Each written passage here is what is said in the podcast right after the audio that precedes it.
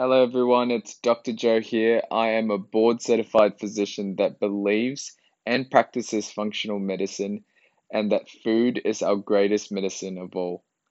I was going to title this podcast Five Mistakes That Commonly My Patients Make That Result in Huge Health Issues, but I'd rather this be an introduction of tips that you could consider that will truly take your health to a new level. I started this journey of doing a podcast because of fun, a funny scenario where two things happened in my life. The first thing was I actually had a puncture in my tire and I took my car to the on the fly to a very very popular store. Um, the name I won't reveal, but it started with J. And they had a look at my tire and they said you'll need a whole new tire and they quoted me seven hundred dollars plus labor to fix it and then proceeded to tell me that I can't drive my car and it was mandatory for me to pay this before I could get my car. Look, I'm no car expert, but I knew that my car had run flats, and that meant that it was probably safe to drive at a lower speed for up to one week. I called a friend and a well respected mechanic in the Gold Coast.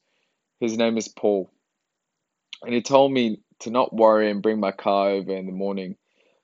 Long story short, he fixed my puncture in 10 minutes and shook my hand and said, Be careful of those mechanics.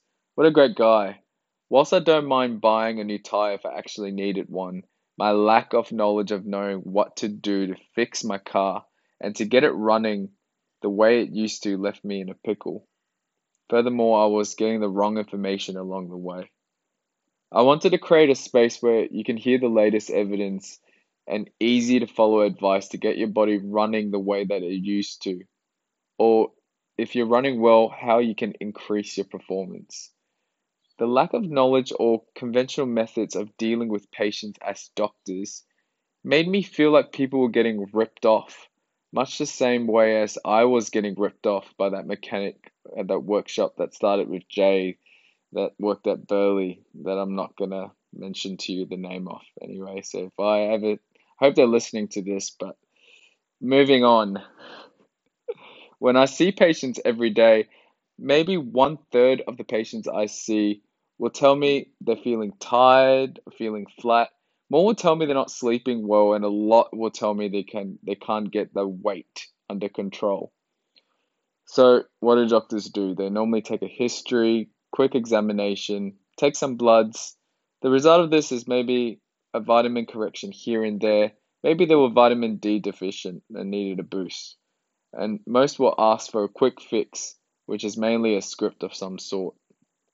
The reason why this is scratching the surface of the questions we are asking is that this is almost a temporary fix, or this is fixing the peripheral issue rather than smashing the central reasons why we're feeling sluggish and overweight.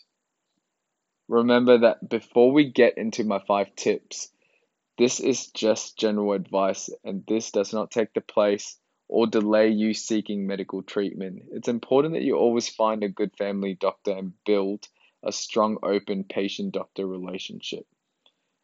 Okay, let's get it. My first tip do not neglect your gut health. I say this every day that your gut is the gateway that allows all vital nutrients and minerals into your body. We all have mosquito nets on our windows, fly nets that let the air in and keeps the flies out, right? But if we have holes in our fly nets, we let the air in and the flies in. Similarly, with poor gut health, we let nutrients in and also the bad stuff like bacteria and toxins that causes a cascade of problems and diseases in our bodies. Why doctors don't talk about this every day perplexes me. This is what we call leaky gut. Growing evidence is showing how leaky gut syndrome can be a huge contributor to many chronic health issues we see, especially in Western society. Okay, number two, we don't pay attention to what we eat. We've heard it multiple times that food is medicine, and if you if you follow me on Instagram, you're probably sick of seeing food posts. But it's so true. It's true on so many levels, but let's just put it this way if my car needed premium unleaded fuel, but I was like, stuff that, you know, 91 unleaded is cheaper, more available, and I did it once before and my car was still fine. It's just a bougie idea that to say that I need better fuel, but my car still gets me from A to B. You may not have an issue with your car for the first few months. Again, I'm not a car expert, but your car will malfunction after a while. I know this because I, I put the wrong fuel in my wife's Audi one day and it was an innocent mistake. That's okay. She's she's forgiven me. But the point is that if we feed our cars the right fuel, why don't we feed our bodies? Going a step de- deeper, if our food is sprayed with pesticides and toxins, why do we then eat it? Thought provoking, isn't it? The more I read about this, it strikes me even how much I used to make ill informed decisions, like my coffee beans. We all love coffees, right? I've been reading that coffee beans are the most pesticide sprayed plants that are readily consumed in Western society. We don't consider what we're putting in our mouths in our latte cafe culture lifestyle, but it really makes a difference to our health in the long term. You may be getting from A to B right now, but sooner or later there will be an issue that a doctor may or may not be able to identify that may cause you larger problems. Okay, moving on. Number three, sleep is so important. If we don't get quality sleep, you will feel like crap. Your mood will be erratic, you will lack sharpness and motivation, and guess what? You will be lethargic. Sleeping pills are the most addictive, worst dependent kinds of medications you could be taking. Almost like a girlfriend that you needed but wish you didn't, if you know what I mean.